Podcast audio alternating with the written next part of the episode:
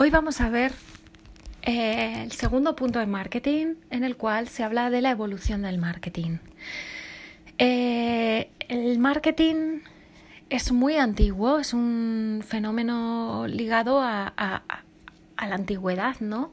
Pero el marketing académico es un fenómeno reciente.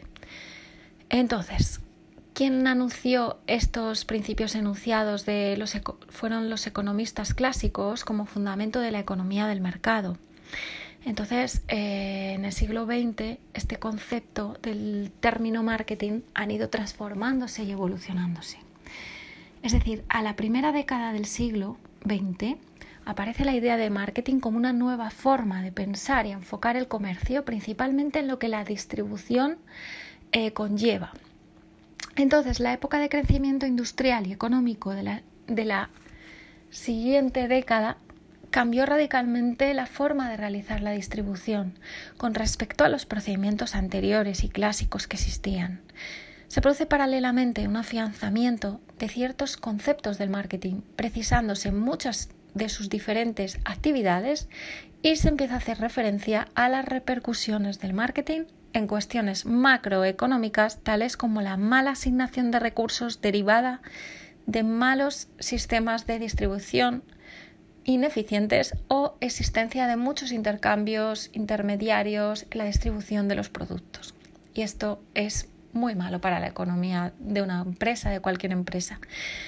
Una década después, en los años 20 y en los años 30, la disciplina atraviesa un periodo en el cual se asientan y se crean principios básicos. Entonces el concepto de marketing establecido por estos principios se fundamenta sobre todo en el análisis interrelacionado de los productos, funciones, instituciones, con el que pretendía eh, consolidar un pensamiento general y antes de dar estas normas concretas de actuación habría que analizar. Entonces el interés por el marketing de productos específicos eh, y la tendencia a unificar la terminología caracterizan el final de este periodo. ¿no? entonces, en los años 30 también se producen estos primeros estudios sistemáticos eh, sobre el comportamiento de compra del consumidor. Fue el primero, eh, Charles Phillips, quien comenzó a ocuparse de estos aspectos y que aspectos tienen en cuenta esta planificación de la economía, eh, de cada uno, que consumidor tiene en cuenta su planificación pues, de la economía vulgar eh, de, diaria y esta problemática asociada a la obtención de bienes o servicios. ¿no? Entonces, eh, esta perspectiva centrada en el comportamiento del consumidor junto a la utilización de los modelos del análisis económico y la concepción de marketing como institución social son las características del entendimiento del marketing en los años 40 y 50. Las actividades del marketing se interpretan como un proceso económico mediante el cual los bienes y servicios se intercambian y se determinan en sus valores y en sus precios monetarios y entonces este proceso eh, convierte a los actores y a las actuaciones del marketing en una institución social dentro de la economía libre de empresa. Entonces, lo fundamental del proceso es el intercambio y el movimiento de bienes entre diferentes regiones, del cual se deduce la importancia de los vendedores sobre la de los fabricantes. Mucho puedes fabricar, pero si no lo vendes, no hay nada que hacer. Al final de los años 50, esta concepción del marketing, eh, ya como proceso socioeconómico, eh, requiere fundamentar mucho la función empresarial, a la cual debe ser eficiente eh, para el concepto así establecido y que tenga sentido ¿no? de marketing. Entonces, la importancia fue ya en la, en la propuesta clásica de McCarthy y todavía vigente en cuanto a la interrelación entre las, de las diversas variables políticas, eh, perdón, variables y políticas de marketing a través del famoso modelo de las cuatro Ps, que veremos más adelante. Y en segundo lugar, también ver el marketing como proceso socioeconómico, que quiere analizar las relaciones con la teoría económica, política, psicología y sociología. Entonces ya al finales de los años 60 se inicia pues un debate que habrá que extenderse durante las dos décadas siguientes, es decir, 70 y 80, en torno a dimensiones de cuáles em, qué es lo que se entiende por marketing y el origen de debate al final fue una definición por parte de la Asociación Americana de Marketing, la AMA, en la cual dice que las actividades empresariales dirigen el flujo de bienes y servicios desde el productor hasta el consumidor o usuario. Entonces este concepto eh, veía el marketing como un ámbito eh, estrictamente empresarial, de relaciones y transacciones entre los flujos de bienes y servicios, sin considerar otros intercambios o tipos de flujo tanto o más importantes que los físicos, como pueden ser los económicos o los de información. Entonces, la reacción frente a esta concepción, limitadora que desembocó en las interpretaciones de Kotler y Levy, los cuales extendieron el objeto del marketing hasta incluir las actividades realizadas en instituciones no empresariales, puesto que arguían que estas organizaciones venden igualmente sus productos tienen una serie de consumidores, se sirven también de los instrumentos del marketing y para replicar a Luke eh, y en la réplica de Luke insiste que el marketing debe delimitarse al estudio de los procesos y actividades de las empresas que tienen como resultado final una transacción en un mercado y la contrarréplica de Clotter y Levy estableció popularmente una acepción del término miopía en el ámbito del comercio. ¿Por qué? Porque dicen que el marketing basa sus actividades en la idea central de intercambio, por lo que su reducción a las transacciones de mercado le confiere una perspectiva limitada y comercialmente miope. Esto es lo que decían. Em, también al final de los años 60, en una idea conceptual y diferente eh, surge la idea de marketing como un conjunto de actividades y elementos interrelacionados para conseguir unos objetivos predeterminados, es decir, como un sistema. La idea es defendida por J. por W.J. Stanton, eh, que dice que el marketing es un sistema total de actividades empresariales encaminado a planificar, fijar precios, promover, distribuir productos y servicios que satisfagan las necesidades de los consumidores actuales y o potenciales.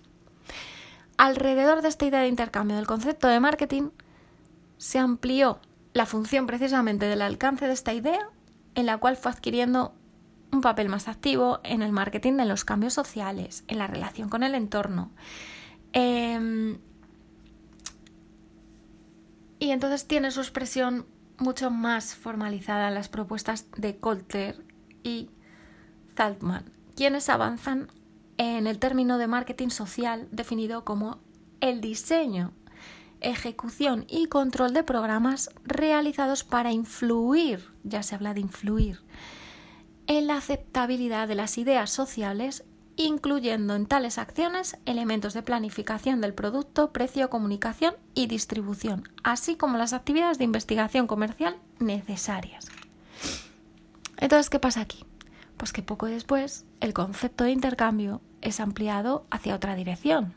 Es decir, las acciones del marketing ya no quedan relegadas al momento de adquisición de un bien o servicio por parte de un consumidor usuario, sino que tienen que formar parte de los momentos anterior y posterior de la adquisición, la influencia en el proceso que el comprador sigue con anterioridad a la decisión y en las consecuencias de esta posventa. Tampoco es esencial el pago o contraprestación monetaria para el intercambio, pues lo que cuenta es el intercambio de valores.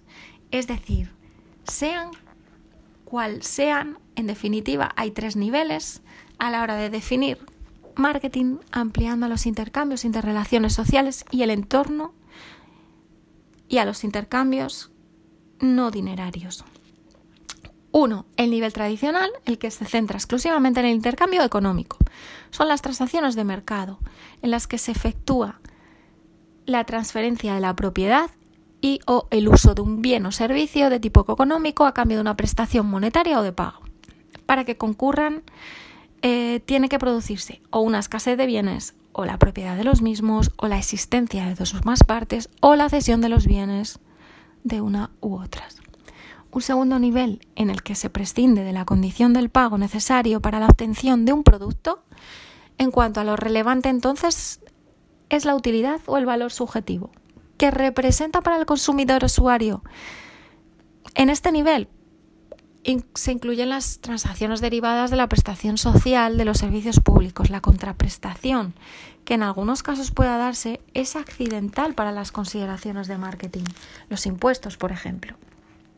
Y en el tercer nivel, considera que los intercambios de cualquier tipo entre organizaciones, bien de una organización con otras, bien con los elementos internos que la integren, o con las organizaciones e instituciones que forman el entorno que la rodea, proveedores, público, instituciones, gobierno etcétera. En definitiva, los planteamientos abiertos o extensivos del marketing, del concepto del marketing, mm, son llegan a un concepto académico eh, del marketing y que incluye hoy en día las siguientes ideas fundamentales. Función de las empresas, es decir, la dirección de marketing, incluida por tanto en su planificación estratégica las actividades de marketing o comerciales que constituyen en sí mismas un proceso de planificación el cual se inicia con un análisis tanto interno como externo y de ejecución que debe ser controlado mediante los mecanismos que para este fin se establezcan. Otra, otra idea pues las cuatro actividades fundamentales que hemos dicho antes eh, para el desarrollo de la función anterior, que son la creación y actuación sobre los productos, la fijación del precio, la promoción o comunicación y la distribución en, la, en el cuarto lugar. Estos elementos configuran el núcleo central de la planificación en marketing, tal como establece el modelo clásico de McCarthy, mencionado más arriba y hablando de las cuatro P's del marketing. El intercambio, otra de las variables o ideas fundamentales, pues este no se centra solo en los bienes y servicios, sino que se incluye en cualquier clase de intercambios de valores, por ejemplo, prestaciones sociales de un gobierno a cambio de su imagen pública, con lo cual amplía el objeto del marketing más allá de lo estrictamente económico, como marketing cultural, marketing político, electoral, etc. Y en último lugar, en última idea, la obtención de satisfacción de un individuo o organización en la cual las relaciones de intercambio por las partes que actúan en ellas, el cual debe de entenderse como un concepto más amplio que el de beneficio. La satisfacción de los deseos y necesidades de los consumidores deberá situarse, por tanto, en el mismo plano que la consecución de los objetivos de las organizaciones, pues en la referencia del proceso de comportamiento de compra de aquellos.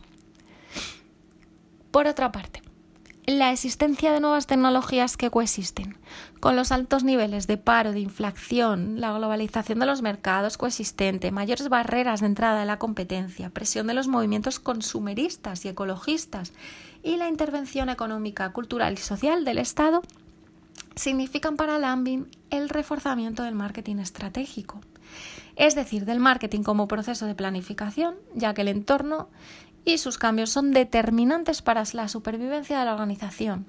La dirección de marketing desarrolla las siguientes líneas de actuación. 1. Dado que la satisfacción del cliente es el objetivo primordial, se debe buscar una comunicación directa con los consumidores, más allá que la entendida convencionalmente, que permita un diseño de los productos adaptando a la creciente variedad de los clientes. 2. Marketing interactivo en lugar del convencional de masas, es decir, dirigido a satisfacer necesidades de grupos cada vez más pequeños de consumidores. Hacerlo mediante canales tecnológicos de información, promoción, distribución de productos como Internet, tecnología, etc. 3. Interés igual o mayor en retener a los clientes que en el lograr nuevos clientes. 4. La innovación mediante la creación y lanzamiento de nuevos productos y servicios. 5. La flexibilidad y capacidad de adaptar antes, adaptarse ante los cambios rápidos en los mercados y es decir también en los clientes y los competidores. 6. Las nuevas relaciones entre las organizaciones que participan en actividades de marketing, no solo entre compradores y vendedores, sino también entre los vendedores y otros participantes, como pueden ser los intermediarios, organizaciones de consumidores, etc. Kotler amplía aún más este último aspecto al hablar de un marketing convertido en actividad política de la empresa distinto del marketing político mencionado más arriba. Dice que es como el arte de satisfacer a otros participantes eh, adicionales a los consumidores, sino participantes que no son solo los intermediarios convencionales, sino también terceros participantes, gobiernos, sindicatos y otros grupos, y que individual o colectivamente pueden paralizar la entrada rentable de un mercado. Por tanto, además de las cuatro Ps de la dirección de marketing, los gerentes habrán de prestar la atención a dos o más, poder y relaciones. Entonces, la nueva ampliación del marketing, además de desarrollar una oferta atractiva para los consumidores, se servirá de incentivos y penalizaciones para ganarse la respuesta deseada de dichos participantes.